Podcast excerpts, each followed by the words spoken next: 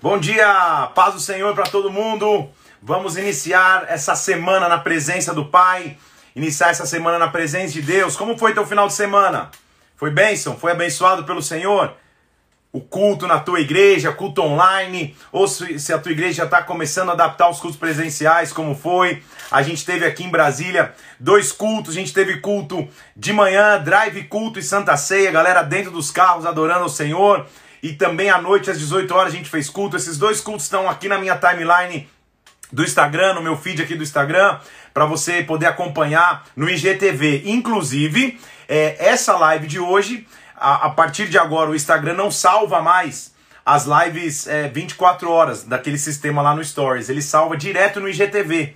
Então, quando eu acabar Oremos em nome de Jesus, vai dar tudo certo. Ela vai estar tá, é, no IGTV direto, tá? Então avisa isso para as pessoas que vocês conhecem, que estão acompanhando em outros horários. Ela vai ficar aqui no feed, no IGTV. Semana abençoada, que Deus possa abençoar essa semana. Dizem as pessoas que essa semana uma, uma pessoa muito legal, muito querida, faz aniversário essa semana. Eita, bênção de Deus! Então se prepare, que é uma semana de festas. Tá chegando, hein, aniversário. Muito bem. Vamos nessa então, vamos ler a palavra de Deus buscar para que ele, ele fale conosco, que a gente tenha um, uma segunda abençoada e uma semana abençoada. Ó, Isabela, quinta-feira tem festa, filha? Quinta-feira tem festa aqui em casa, né? Vamos nessa. Senhor, nós estamos na tua presença. Eu peço teu Espírito Santo venha sobre nós, que a tua glória nos presida, que o Senhor nos visite agora, Senhor, que o Senhor abra o nosso entendimento que na tua palavra, baseados em ti, nós possamos mergulhar nessa semana, Senhor, em o nome do Senhor Jesus Cristo. Nós depositamos diante de ti nossos anseios, nossos desejos, Senhor. Basta pedir a ti, eu sei que o Senhor responde. Por isso, vem sobre nós, meu Deus, e nos visita em o nome do Senhor Jesus. Amém e amém. Glória a Deus. Vamos nessa? Vamos mergulhar naquilo que a presente de Deus tem para nós, naquilo que a palavra do Senhor tem para as nossas vidas. Vamos lá. Muito bem. Aleluia! Estamos no meio do livro de Salmos. Tem um, um, um, que é um livro muito especial. A gente já conseguiu aprender muito. Na verdade, nem estamos no meio dele ainda. Estamos no começo. Só tivemos dois dias de leitura em Salmos. Vamos para o terceiro dia de Salmos. Estamos no dia 43 de 100. O tempo realmente está voando e, e graças a Deus você está firme aí. Então, nossa, nossa leitura hoje se inicia no Salmo capítulo 28. Não é isso? Deixa eu ler aqui. Salmo 28, é isso mesmo, estava lendo agora há pouco, mais para frente. Salmo 28. E a gente vai ver uma sequência de salmos a partir do 28, onde ele vai falar bastante do clamor e da maneira de clamar a Deus, de que quando clamamos a Deus ou, ou, quando agimos com clamor, ele, ele se manifesta, a presença dele se manifesta. Então vamos iniciar lá, Salmo 28, ele diz assim no versículo 1: A ti eu clamo, Senhor, rocha minha não seja surdo para comigo. Então, o primeiro conceito que a gente tem que ver aqui é que ele, ele associa o Senhor a uma rocha. É a figura de força naquela época, é a figura de fortaleza, é a figura de refúgio, é a figura de algo sólido.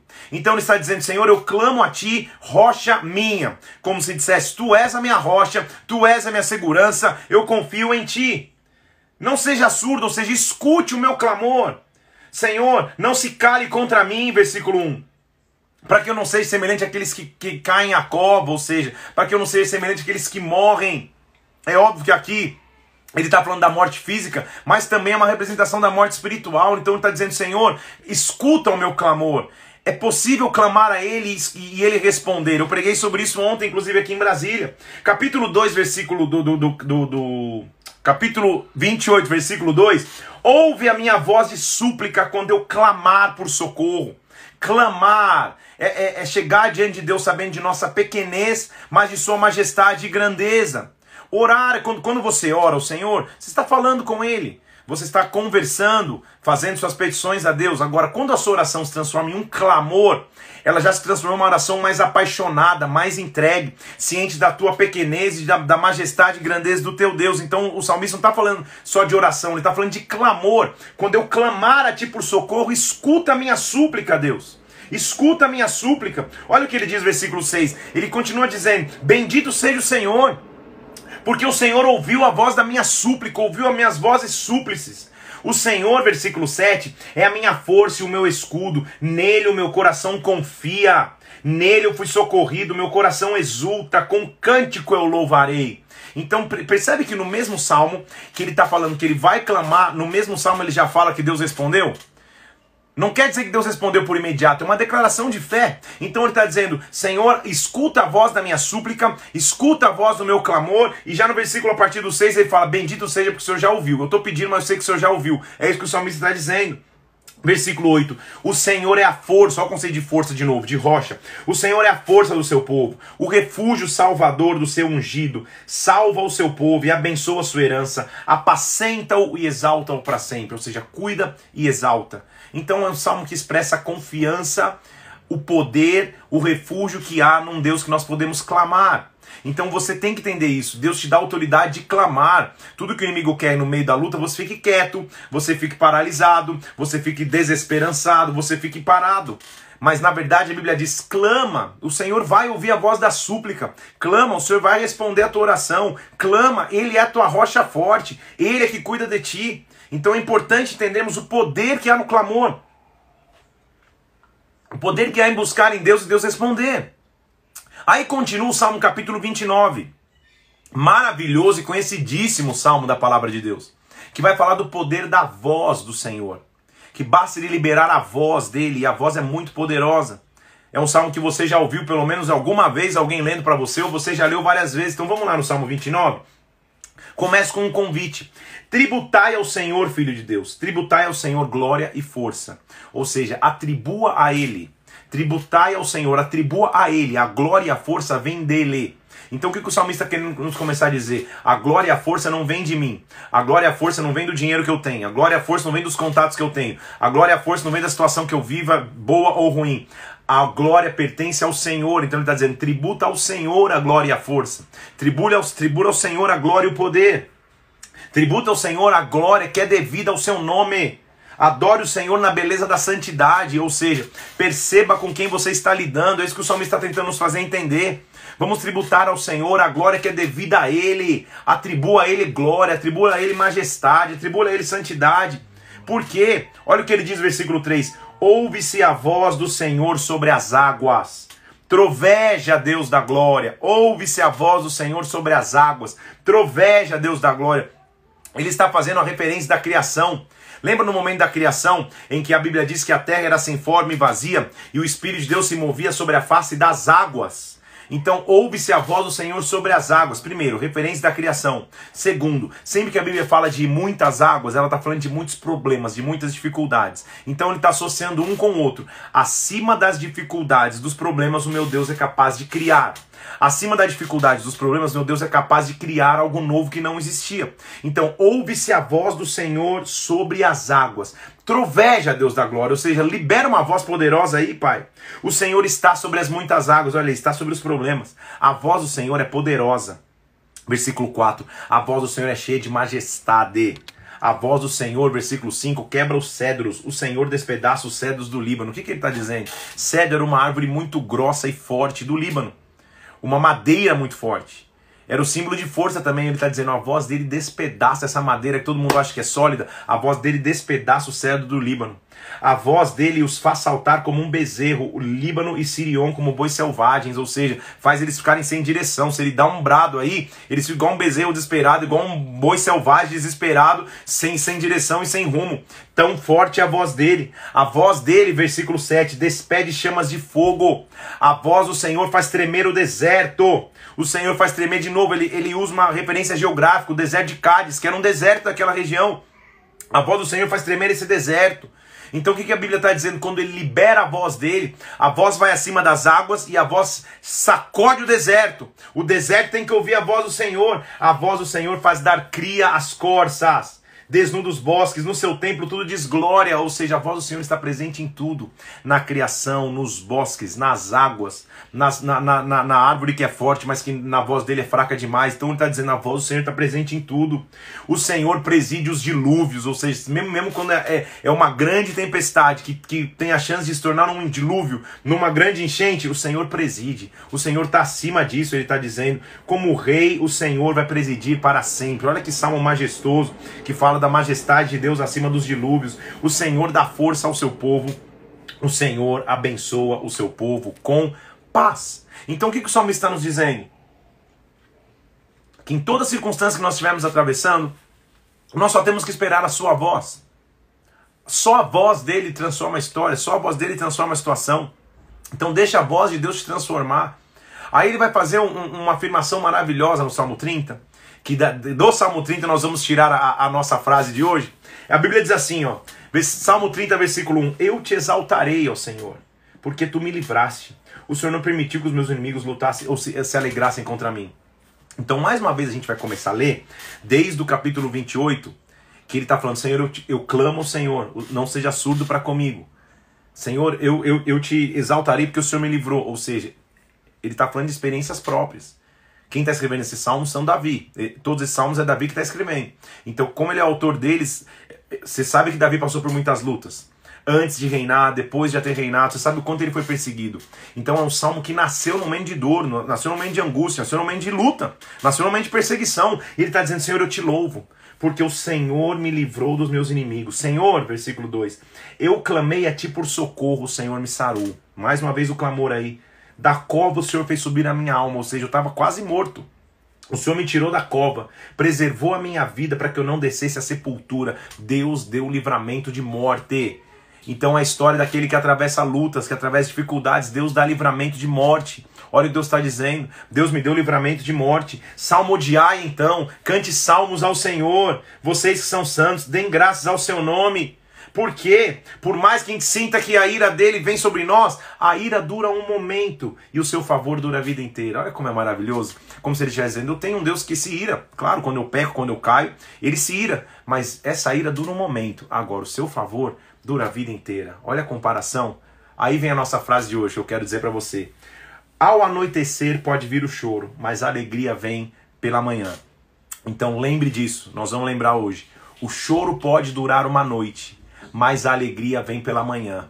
O choro pode durar por um momento, mas a alegria vem no dia seguinte. O que a Bíblia está falando é: basta um dia após o outro. O choro pode estar durando. Talvez a tua noite não seja uma noite só física. Talvez a tua noite seja, seja um mês, tua noite seja um ano, tua noite sejam cinco anos. Mas a Bíblia diz: o choro pode durar por um momento. Mas amanhã, ao amanhecer, vem a alegria do Senhor. Então o choro pode durar uma noite, mas a alegria vem pela manhã. Essa é a tua frase aí, tá? Vou até dar um sorriso para você fazer um print, ó. O choro, de novo, o choro pode durar uma noite, mas a alegria vem pela manhã, tá? Vou sorrir de novo, porque às vezes você tira um print ou tu, tá? Então vamos lá. O choro pode durar uma noite, mas a alegria vem pela manhã. É tempo de sorrir na presença de Deus. É tempo de se alegrar na presença dele, porque o choro acaba quando a alegria dele chega sobre mim. O choro, o choro acaba, acaba quando a glória dele vem sobre mim. E sabe o que a palavra alegria significa em hebraico? é a palavra riná em hebraico, que significa um brado de grande vitória. Então o que ele está dizendo? O choro dura uma noite, mas amanhã você vai dar um brado de grande vitória. Então primeiro eu clamo, eu até choro, mas depois a mesma boca que clamou, é a mesma boca que vai dar um brado de vitória, vai dar um brado de exaltação ao Senhor. O choro pode durar uma noite, a alegria vem pela manhã, fica com isso na tua mente. Versículo 8 ele diz: Senhor, por ti eu clamei, ao Senhor implorei. Ouve, versículo 10, Senhor, tem compaixão de mim, o meu auxílio, Senhor. Aí, versículo 11: Converteste o meu pranto em folguedos, ou seja, vamos falar em português? Transformou o meu choro em alegria. Transformou o meu choro em alegria. Tirou o meu pano de saco, porque você lembra comigo que quando a pessoa entrava em constante arrependimento, ou tristeza profunda, ou lamento que ele não conseguia descrever com palavras, ele rasgava as roupas e se vestia de pano de saco. Então o Senhor tirou essa roupa de tristeza, tirou meu pano de saco e o Senhor me vestiu de alegria, para que o meu espírito te cante louvores e não se cale. Meu espírito, não é nem mais a carne nem a alma, meu espírito cante louvores a ti, Senhor Deus meu, graças te darei para sempre. O choro dura uma noite, mas a alegria vem ao amanhecer. O choro dura por um minuto, mas a alegria vem ao amanhecer. Deixa Deus te encher de alegria essa semana. Deixa Deus te encher de alegria. Deixa Deus tirar o teu pano de saco, tua veste de solidão, tua veste de luto e te vestir de alegria. Alegria não é só ficar rindo feliz. Alegria no original hebraico é brado de vitória. Só dá um brado quem acabou de vencer. Só dá um brado quem acabou de fazer um gol. Só dá um brado quem acabou de cumprir um match point. Só dá um brado quem ganha. Então Deus vai colocar um brado nos teus lábios e esse brado significa o choro acabou, começou a vitória, começou a alegria. Então ele continua no capítulo 31, mostrando é, a essência de poder clamar a Deus. E quando nós clamamos a Deus, perceba que desde o 28, o 29 ele fala o poder da voz do Senhor, e o 30, agora ele está falando de, de clamar. De quando eu clamo, Deus responde. Versículo 1 do capítulo 31. Em ti, Senhor, me refugio. Não seja eu jamais envergonhado, ou seja, se eu me refugio em ti, eu não vou passar vergonha. Livra-me por tua justiça. Versículo 2: Inclina os ouvidos, me livra depressa. Olha só que, que quem é raiz vai lembrar desse, desse termo. Seja o meu castelo forte, cidade fortíssima que me salve, castelo forte. Quem é raiz, eu na minha infância cantei um hino na harpa cristã que chamava Castelo Forte é o nosso Deus, espada e bom escudo. Então, Castelo Forte é isso. Castelo Forte é um, uma fortaleza que você entra e você é protegido. Uma fortaleza em que você entra e essa fortaleza é, é impenetrável. Então ele está dizendo: Senhor, eu sei que tu és o meu castelo forte, eu sei que tu és o meu refúgio. Versículo 3: Tu és a minha rocha, tu és a minha fortaleza, por causa do teu nome tu me conduzirás e me guiarás. Perceba que ele está escrevendo um salmo no meio da luta, mas na luta ele está lembrando que se ele clama, ele é respondido. Na luta ele está lembrando que a voz do Senhor é poderosa. Na luta ele está lembrando que o choro dura uma noite, mas a alegria vem ao amanhecer. Na luta ele está lembrando que Deus é o seu castelo forte, ou seja, o seu conforto, a sua fortaleza, o seu refúgio que o conduz e o guia. Versículo 4: O Senhor vai me tirar os laços que as escondidas armaram contra mim. O Senhor é minha fortaleza. Ah, não, calma aí, vamos, vamos explicar. Sabe o que está dizendo? Quando eu tenho um castelo forte, o Senhor vai tirar do meu caminho as armadilhas que tinham colocado contra mim, eu nem sabia. Então há armadilhas que você nem tropeça porque Deus já tirou antes de você chegar lá. Há armadilhas que você nem cai porque Deus já tirou do caminho antes de você chegar lá, porque você tem um castelo forte. Você tem alguém que, te, que, que cuida de você, é isso que ele está dizendo. O Senhor, eu me alegrarei, versículo 7, eu me regozijarei na tua bondade, na tua benignidade, porque o Senhor viu minha aflição, o Senhor conheceu as angústias da minha alma, o Senhor não me entregou na mão dos inimigos, o Senhor firmou os meus pés e o Senhor me colocou num lugar espaçoso. Eu sei que eu estou passando luto, o salmista está dizendo, versículo 9 e 10. Senhor, compadece de mim. Eu me sinto atribulado, de tristeza os meus olhos se consomem. Minha alma e meu corpo gasta-se na minha vida tristeza e meus anos em gemidos. Então, é, é eu, o versículo 9 e 10 mostra a real condição dele. Então você percebe que o salmista não é que tá, ele, escreveu depois que está tudo bem. Ele escreveu depois que ele já tinha um testemunho para contar. Ele escreveu no meio da luta. Ele está dizendo: Senhor, o Senhor é meu castelo forte, o Senhor vai conduzir meu caminho. Hoje eu não vejo nada disso, mas eu sei que o Senhor vai cuidar de mim. Hoje a realidade é diferente, mas hoje os meus olhos, olha lá, se consomem, versículo 9. Minha alma e meu corpo estão tão consumidos. Eu tô, eu, tô, eu tô, tô morrendo em gemidos, mas o Senhor é meu castelo forte. Olha a, a, a, o olhar de fé e o clamor que esse homem tinha. Versículo 11. Eu me tornei opróbrio, ou seja, eu me tornei vergonha para os meus adversários, motivo de riso dos meus adversários, espanto para os meus vizinhos, horror para os meus conhecidos. Quem os meus conhecidos vêm, vêm, me veem na rua e fogem de mim. Eu estou esquecido, como morto, como um vaso quebrado, versículo 12. Eu só escuto a murmuração de muitos que conspiram contra mim para me matar. Ele está vivendo uma treta, uma luta. Mas olha o que ele diz: quanto a mim, eu confio em ti, versículo 14. Quanto a mim, versículo 14 do Salmo 31. Quanto a mim, eu confio em ti, Senhor. Tu és o meu Deus. É no meio da luta que eu descubro isso que ele acabou de dizer. Quanto a mim, ou seja, no que diz, no, que diz respeito a mim, eu escolho confiar em ti. Eu confio nas tuas promessas, eu confio no teu poder, eu confio na tua forte mão, eu confio. Eu confio, nas tuas mãos estão os meus dias, não é na mão de ninguém mais. Livra-me das mãos dos meus inimigos, dos perseguidores. Faz resplandecer o teu rosto sobre o teu servo. Esse versículo é muito bonito. Versículo 16: Faz resplandecer o teu rosto sobre o teu servo, salva-me por tua misericórdia. O que é resplandecer? Faz refletir. Ou seja, que eu esteja tão próximo da tua face, da tua glória, que a, que a reflexão da tua glória brilhe no meu rosto que seria como se eu estivesse olhando no espelho, a reflexão está vindo sobre mim. Faz refletir sobre mim a tua glória, que eu não seja envergonhado porque eu te invoquei, versículo 17. E mudeça, versículo 18, os lábios mentirosos que falam contra o justo com arrogância e desdém. É o Senhor que cuida, não sou eu que me preocupo. Versículo 19: Como é grande a tua bondade, como é grande a tua bondade, e onde eu vou ficar? Onde é o meu esconderijo? Versículo 20: No recôndito, ou seja, no quarto mais íntimo. O recôndito é o quarto mais íntimo, tá? No recôndito da tua presença, tu os esconderás das tramas dos homens, no esconderijo ocultarás da contenda de línguas. Então, tá passando trama? Estão tramando armadilha contra você? Estão te perseguindo injustamente? Você está virando contenda da língua dos outros? As pessoas estão falando mal de você? Encontre o recôndito.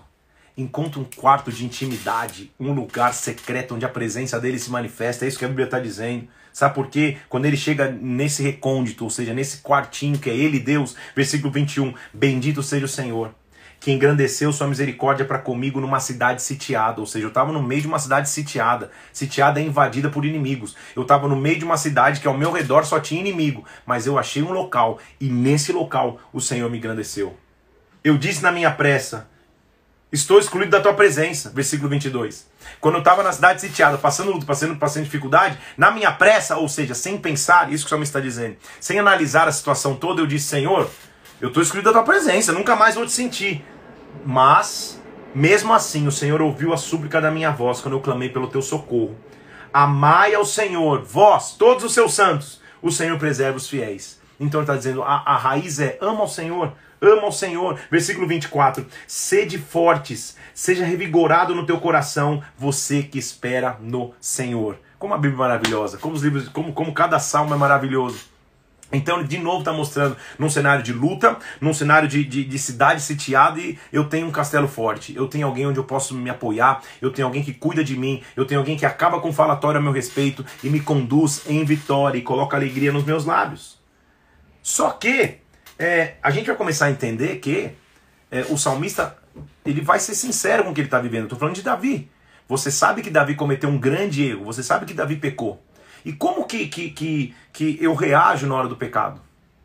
Aí que está a grande questão.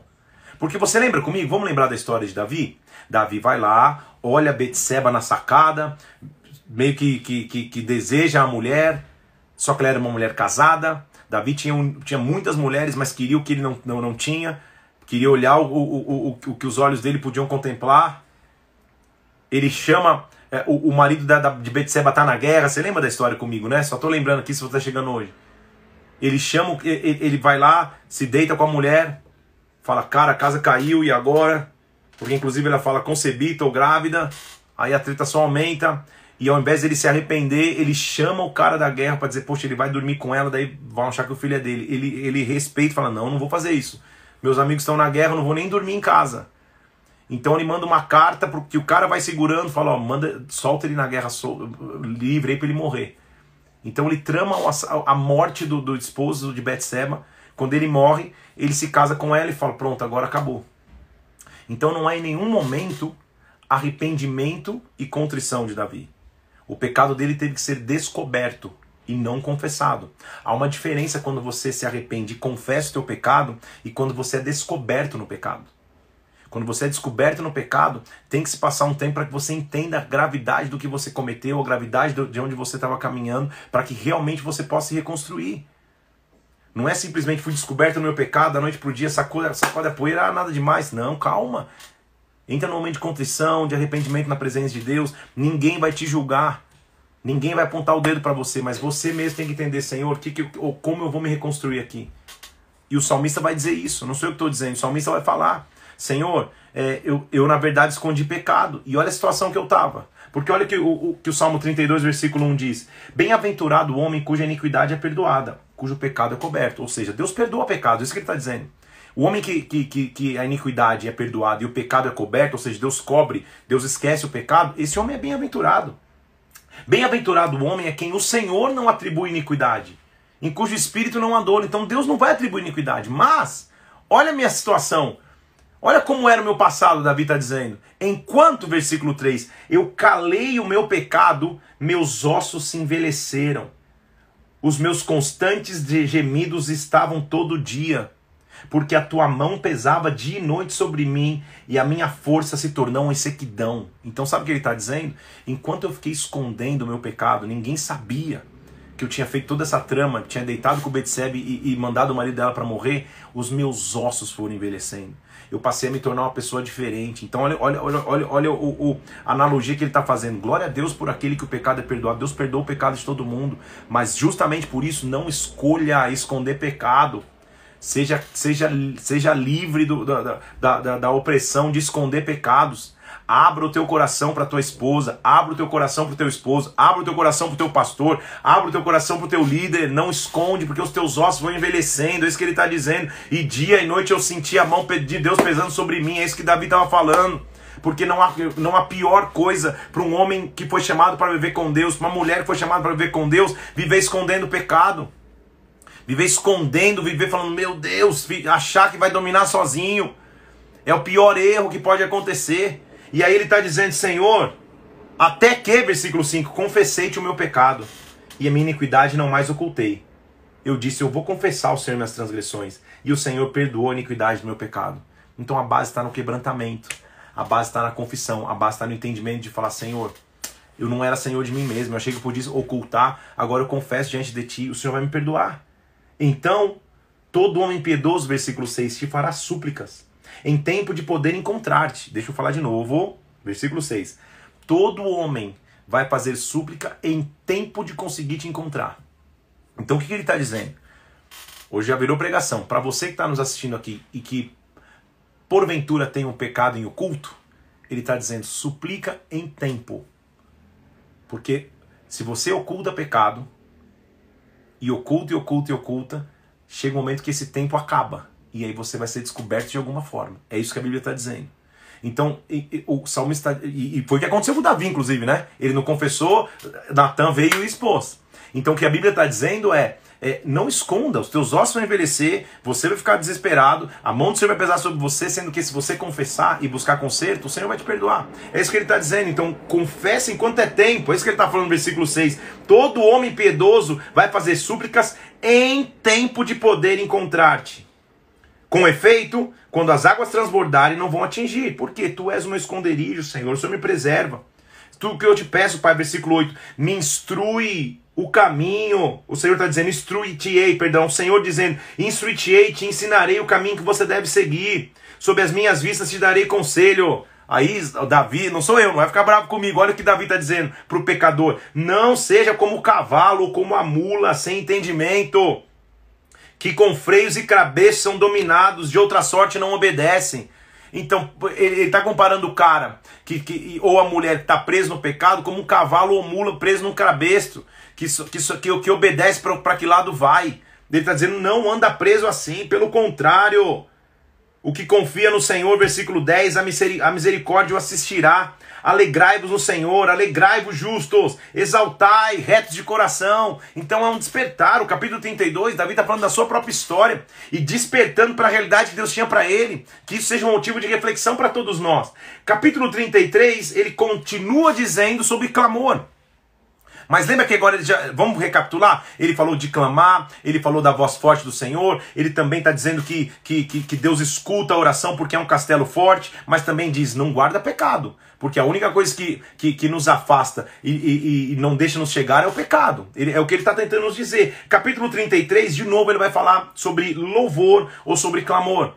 E para quem é o principal o, o, o, a, a, o principal benefício de clamar? Aos retos, ou seja, os que caminham com Deus. Então ele está dizendo assim: exultem justos, versículo 1 do capítulo 33. Exultem no Senhor, aos retos fica bem, cai bem louvá-lo. Cai bem louvá-lo. Pelo a, Além disso, versículo 3, entoa ao Senhor um novo cântico.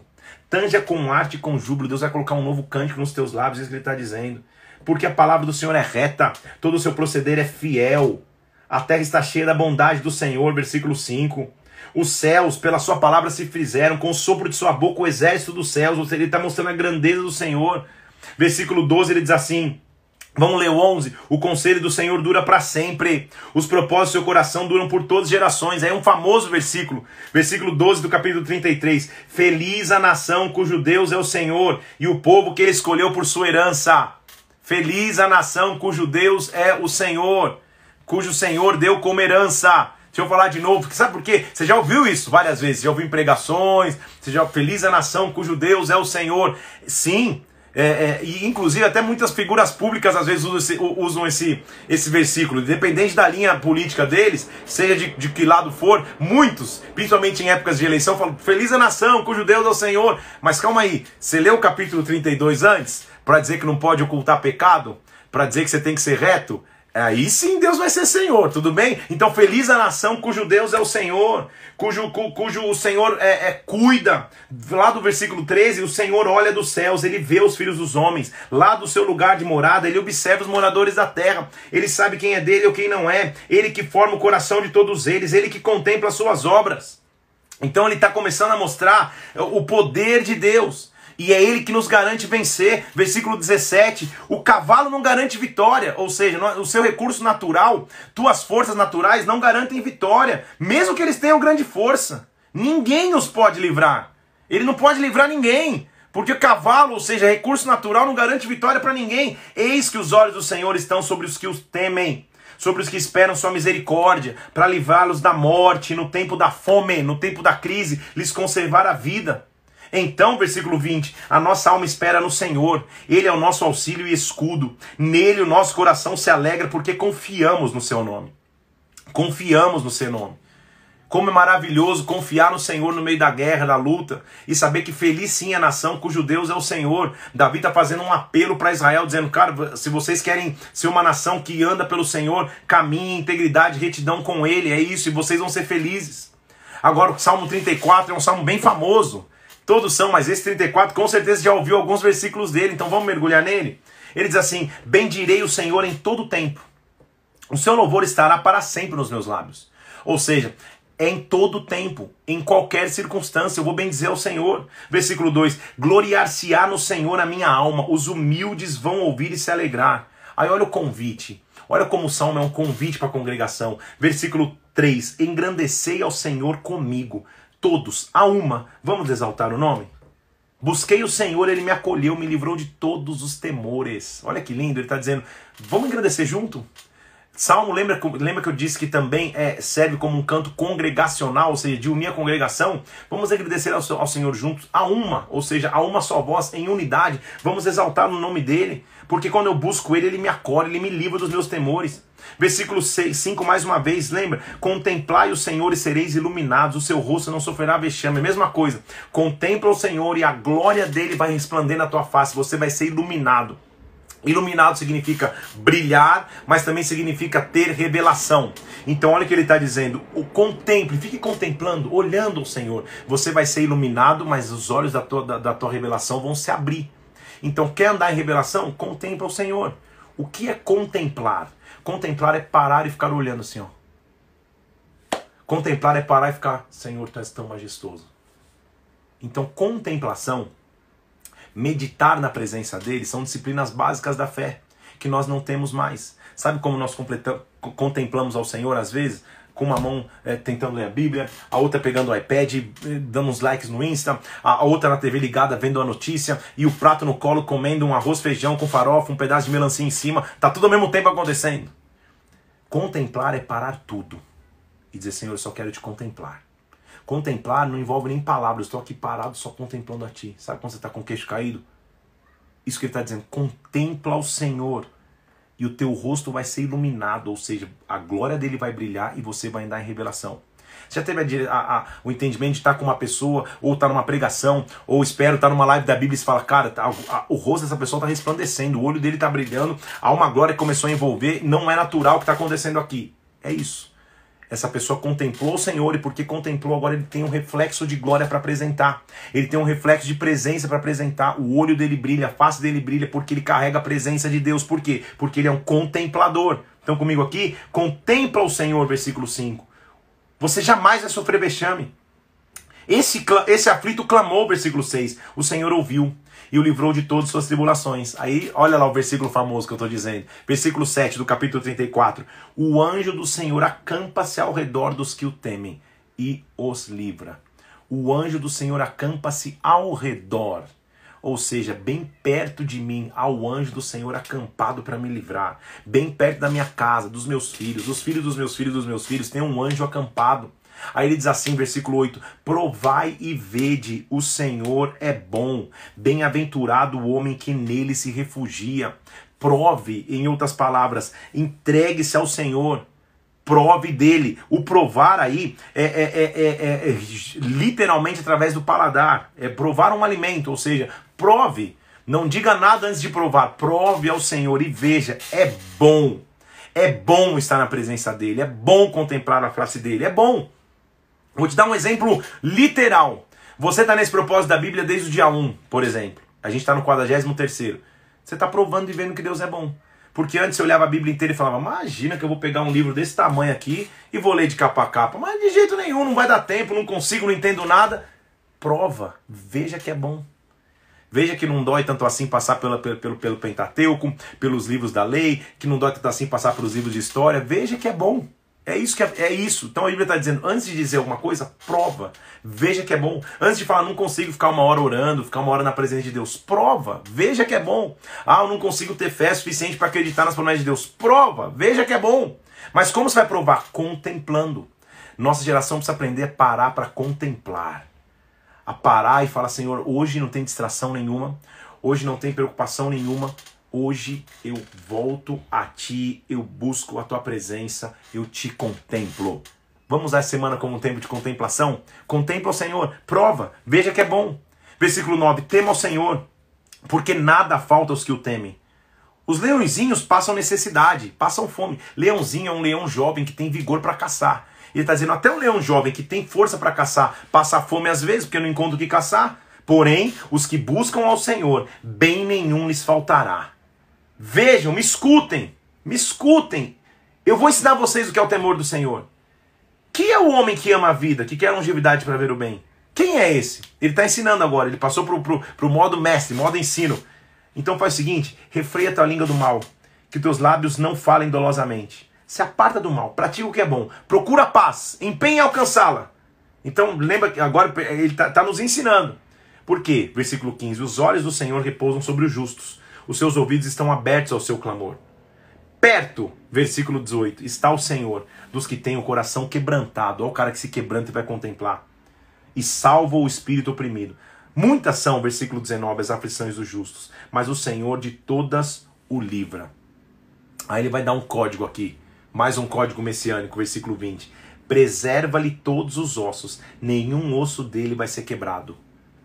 Ele está falando que Deus preserva aquele que contempla. Deus preserva aquele que busca. Mas ele está falando também um código aqui, porque se você for ler lá depois em João capítulo 19, no versículo 36, anota aí: nenhum osso de Cristo foi quebrado. Porque na cruz, quando, quando, quando o cara estava crucificado, era natural que o soldado pegasse, dava desse uma paulada e quebrasse os ossos da perna, para que com os ossos quebrados o, o crucificado caísse mais e, e fosse crucificado mais rápido. Mas a Bíblia diz lá em João 19, depois você vai ler, que quando o soldado olha, ele não faz isso. Ele não cumpre essa tradição, ele não quebra o osso, porque já está aqui, ó. Porque a Bíblia está dizendo desde Davi em Salmo que por mais que o justo tenha aflição, os ossos dele não vão ser quebrados. Osso diz respeito à estrutura. Então o que a Bíblia está dizendo? Por mais que você sofra, por mais que você passe por lutas, a tua estrutura não vai sofrer. Deus vai cuidar dos teus ossos, Deus vai cuidar da tua estrutura em nome do Senhor Jesus. Amém? Perto está o Senhor, Ele está perto. Clama ao Senhor, contemple. Aí ele vem entrando pro, pro, pro, pro capítulo 35, mostrando qual vai, ser, qual vai ser o castigo dos adversários. Então ele tá num, lembra que ele está num ambiente de guerra, de perseguição. Então ele vai dizer, Senhor, o Senhor é Deus que castiga adversários, Pai. Eu sei disso. Ele, ele pede, Senhor, luta, versículo 1 do capítulo 35. Luta com os que lutam comigo. Contende, Senhor, com os que contendem comigo. Senhor, versículo 3, empunha a lança, reprime o pasto dos meus perseguidores. Sejam confundidos, versículo 4, e cobertos de vexame os que buscam me tirar a vida. Então, para quem que ele está pedindo? Para o Senhor. Então, para quem que ele está pedindo intervenção no meio da guerra? Para o Senhor. Ele não está indo gritar na praça, ele não está indo fazer post é, para dizer, olha, é, os meus inimigos cairão essa semana, você, minha sogra, você, meu chefe, você, não sei o que lá. Não, ele está indo clamar a Deus. Ele está indo buscar o Senhor, estão comigo? Senhor, versículo 7, sem causa me tramaram laços. Não sei porque eu estou sendo perseguido. Sem causa abriram uma cova para me enterrar. Meu Deus, venha sobre o inimigo a destruição quando ele menos pensar. Então ele está clamando a Deus: Senhor, age, age. E é claro que aqui, é, ele, Davi está falando de um inimigo físico, da, da, perseguição do inimigo dele. Não é mais isso hoje. Você não precisa olhar para o Senhor que, a, a, que vem uma, uma, uma, perseguição contra o meu inimigo, contra o meu chefe, contra o meu vizinho, contra o meu cunhado. Não é isso. Amém? Não está em nós rogar maldição sobre uma, uma, uma pessoa. Estão aqui comigo? Não está em nós. Deus é que amaldiçoa ou, ou, abençoa. Hoje nós estamos na graça, então está em nós falando, Senhor, minha luta não é contra a carne ou sangue, que venha sobre o inimigo, mas agora não estou falando de alguém fisicamente, estou falando do mundo espiritual, que venha sobre o meu inimigo um, um, um contra-ataque quando ele menos esperar. Tudo bem? Só para você entender aqui.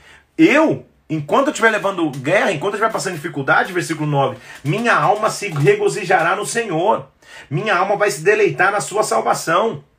A minha alma vai, vai, vai, vai, vai se alegrar em ti, Senhor. Se levantaram contra mim, versículo 11, testemunhas iníquas.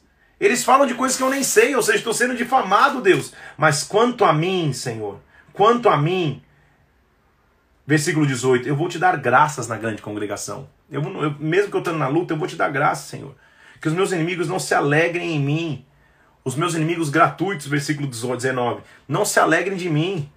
Senhor, eu sei que eles não falam pela paz, versículo 20. Eu sei que eles tramam enganos. Eu sei, Deus. Essa, essa é, é a minha realidade. Mas, versículo 27. Cantem de júbilo e se alegrem os que têm prazer na minha retidão. E digam para sempre: glorificado seja o Senhor. Eu, na minha angústia ou na minha língua, celebrarei a tua justiça. Versículo 28. Eu te darei louvor todos os dias. Eu estou vivendo perseguição e luta, mas eu vou te louvar. Capítulo 36 ele continua. Eu sei que no coração do ímpio há voz de transgressão. Eu sei que não há temor de Deus nos seus olhos. Eu sei disso, Senhor. Eu sei, mas, versículo 5: a tua benignidade, Senhor, chega até os céus. Até as tuas nuvens chega a tua fidelidade, Pai. Tua justiça é como as montanhas de Deus estabelecidas. Os teus juízos são como um abismo profundo o Senhor cuidar de tudo. Isso que ele está dizendo, Senhor, eu não vou ficar atentando só para a luta, não, Pai. Eu vou, ater, eu, vou me, eu vou me ater a sua mão. Senhor, a tua, a tua benignidade é preciosa, versículo 7 do capítulo 36. Senhor, fartam-se de abundância da tua casa, nas torrentes das tuas delícias o Senhor dá de beber, ou seja, o Senhor é manancial para mim, versículo 9. Na tua luz eu vejo a luz. Então eu, eu, tô tranquilo. Estão tentando vir contra mim, mas eu, eu me folgo em ti, Pai. Aí nós vamos para o Salmo 37. Outro famosíssimo salmo. De versículos famosos que você tem que lembrar e entender. Ele está dizendo então, calma aí, cara, o malfeitor está no teu caminho. O justo está. É, o ímpio aparentemente está prosperando no teu caminho. Não fique indignado, não. Confia no Senhor, o salmista está dizendo. Versículo 1 do capítulo 37. Não fique indignado por causa dos malfeitores. Não tem inveja dos que praticam iniquidade. Em breve eles vão definhar como a, como a grama que murcha. Faz, não fica olhando, ah, não, tá prosperando, fulano de tal tá indo, a coisas estão acontecendo. Calma, não fica indignado. Faz a tua parte, versículo 3. Confia no Senhor e faz o bem.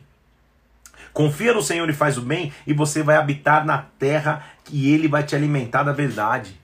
Agrada-te do Senhor e ele satisfará o desejo do teu coração. Então se agrada no Senhor. Não fica nervoso quando aparentemente o ímpio ou o perseguidor está prosperando, ou está ganhando, ou está vencendo. Agrada-te do Senhor, ele vai satisfazer o desejo do teu coração. Aí vem o Salmo 37,5, famosésimo versículo. Entrega o teu caminho ao Senhor, confia nele e o mais ele fará.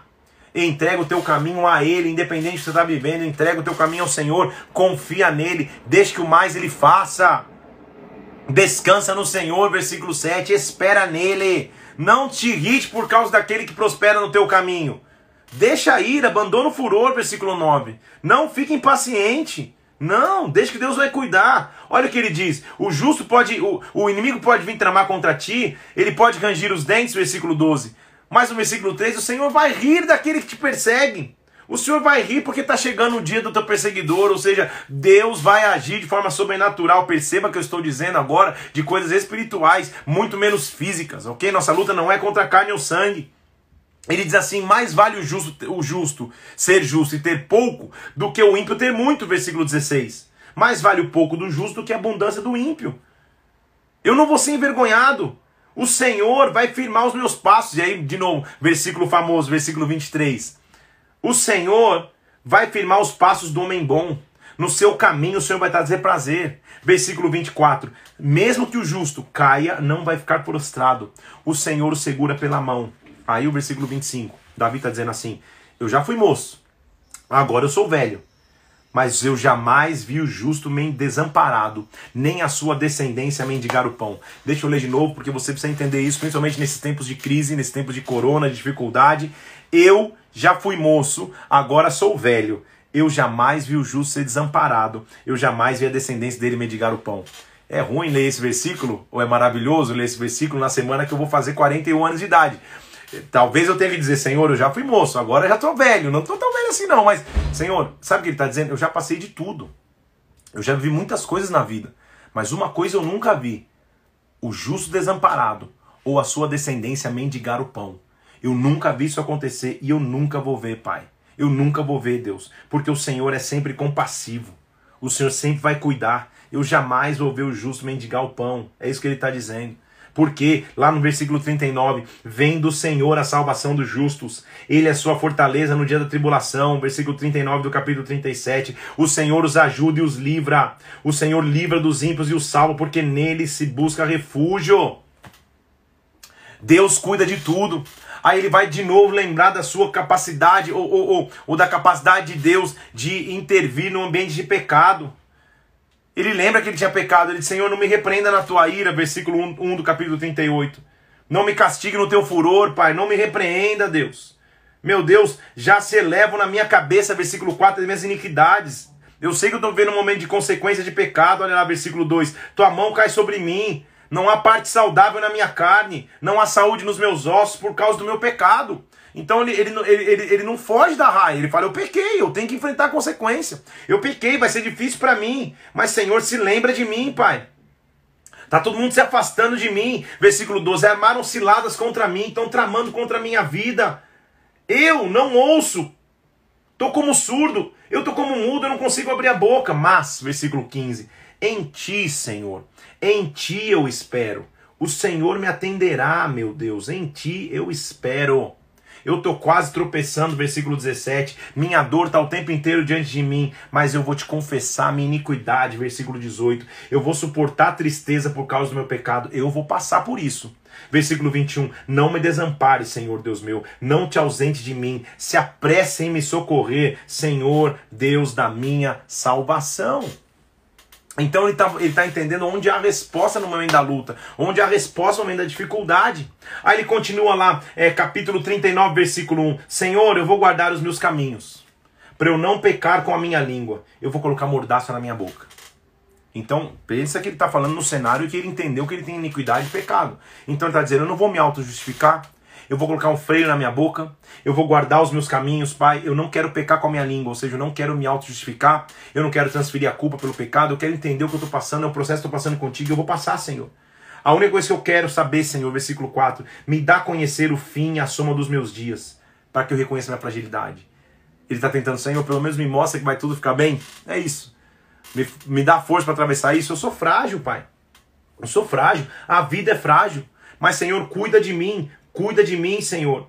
Senhor, eu espero em ti, versículo 7. Tu és a minha herança, capítulo 39, 7. Me livra, versículo 8, das minhas iniquidades. Não me faça vergonha do insensato. Não me faça motivo de riso do insensato. Senhor, eu vou emudecer. Eu não vou abrir os lábios. Porque tu fizeste isso. Ou seja, o Senhor está permitindo eu passar por esse, por esse momento. Eu vou ficar quieto. Porque no silêncio eu vai agir, no silêncio eu vai fazer, Pai. Meu Deus, escuta a minha oração, versículo 12. Escuta o meu clamor por socorro. Não fica quieto na vista das minhas lágrimas. Eu sou forasteiro na tua presença, ou seja, na tua presença, eu, eu já fui cidadão, agora estou como um estrangeiro, mas eu vou voltar a, ter, a, a, a, a estar contigo, Pai. Eu vou esperar. Aí o Salmo 40, eu falo Salmo famoso, é outro Salmo famoso. Porque ele diz assim: Eu esperei confiantemente pelo Senhor. E ele se inclinou para mim e ouviu o meu clamor. Confiantemente, em outras traduções, é pacientemente. Eu preguei sobre isso também na quarta passada. Eu esperei com paciência. Paciência significa dizer que eu aguardo Deus, mas eu aguardo com, com Deus me dando um plano de reação. Então esperei pacientemente pelo Senhor, ele se inclinou para mim, ouviu o meu clamor, me tirou de um poço de escuridão. Vamos ler lá o Salmo 40. Me colocou os pés numa rocha, firmou os meus passos. Então já tinha acontecido isso? Não, ele está profetizando o que ia acontecer. Colocou nos meus lábios um novo cântico, um hino de louvor. Muitos vão ver e vão temer e vão confiar no Senhor. Vão confiar. Bem-aventurado o homem que põe no Senhor sua confiança. Que não pende para os arrogantes, que não vem para que estão afeiçoados à mentira, mas está fixo no Senhor. No Senhor, meu Deus, não retenha, versículo 11, de mim as tuas misericórdias guardem-me para sempre a sua graça. Tem muitos males contra mim, são males inúmeros. Olha lá, versículo 12. Não, não tem em conta os males que me cercam, Senhor. Minhas iniquidades me alcançaram, tantas que me pedem avisa. Eu tenho tanta iniquidade que eles são mais numerosos que os cabelos da minha cabeça. Aleluia. Então eu tô santo, eu tô santíssimo, porque a Bíblia diz: Senhor, é tanta iniquidade que não dá para contar isso que ele está dizendo. Senhor, eu tenho tanta iniquidade que é mais que os cabelos da minha cabeça. Então eu tô no caminho da santidade, meu irmão. Glória a Deus, não podia perder essa piada. Então ele diz: Senhor. Versículo 13: Se apressem em me livrar. Se apressem em me socorrer, meu Deus. Se apresse, eu preciso do teu socorro. Eu preciso, Deus. Eu entendi, Pai. Versículo 17: Eu sou pobre e necessitado. Cuida de mim. Seja o meu amparo. Seja o meu libertador. Deus meu, seja o meu libertador. Aí, nós vamos para o último salmo da leitura de hoje. Salmo 41. Mais uma vez ele fala de um Deus que acode o necessitado que livre e protege aquele que necessita. Bem-aventurado que acode o necessitado, ou seja, bem-aventurado aquele que, não, que, que olha alguém em luta e ajuda. O Senhor vai ajudar no dia do mal. O Senhor vai assistir essa pessoa no leito de enfermidade, na doença, o Senhor vai afofar a cama, o Senhor vai cuidar. Senhor, eu estou te dizendo, compadece de mim, sara minha alma, eu pequei contra ti. O salmista, ele está ele, ele tá se quebrantando diante de Deus. Meu Deus. Versículo 8.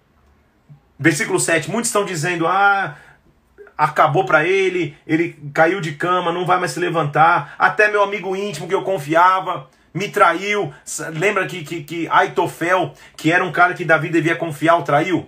Se você não lembra, vai, ele está fazendo menção a isso, tá? Está em 2 Samuel 17, versículo 23. Lembra que, que Aitofel me traiu, até meu amigo me traiu, pai. Mas, Senhor, versículo 10, compadece de mim. Levanta-me, Deus para que eu lhe pague segundo merece. Ou seja, me levanta, Pai. Eu sei, me levanta, Deus. Me sustém, versículo 12, da minha integridade. Me põe na tua presença para sempre. Por quê, Pai? Bendito seja o teu o Deus de Israel, de eternidade em eternidade. Bendito seja o nosso Senhor, bendito seja o nosso Deus. O que a Bíblia está nos ensinando na leitura bíblica hoje, na leitura dos Salmos hoje? Eu tenho que clamar a Deus, eu tenho que confiar em Deus, eu tenho que me quebrantar diante dele, porque Ele vai cuidar de mim. Ele vai cuidar de mim. O choro pode durar uma noite, a alegria vem pela manhã. Amém, meu querido irmã e irmã? Como é maravilhoso a gente estar na presença dele, lendo a palavra de Deus. Estamos hoje encerrando então. O, lembra que eu, que eu falei que o, que o livro, que Salmos era dividido, subdividido em livros? Então o capítulo 41 termina o livro 1 de Salmo, que é mais ou menos como, como é, é, é, conta os Salmos de Davi todos os relacionamentos que ele teve com Deus, tanto de, da confiança que ele teve com Deus, como também depois de cair, abrir o seu pecado, não reter o seu pecado, não ficar com os ossos envelhecidos e entender que Deus é confiança. Que quando eu espero nele, ele, ele intervém na minha causa. Amanhã nós vamos começar o livro 2 de Salmos, que daí já são salmos de outros autores.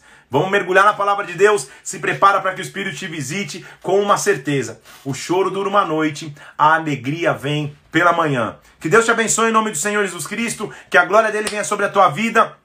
Essa live, então, a partir de hoje, fica salva no IGTV. Então, não mais no Stories do Instagram, porque não pode mais. O Instagram não faz mais isso, não salva mais. Vai ficar aqui no IGTV do feed, tá? Que Deus te abençoe. Até amanhã às 11 da manhã, vamos adorar o Senhor junto na palavra. Que Deus te abençoe em nome de Jesus Cristo. Um abraço, fica na paz do Senhor aí, Deus te abençoe.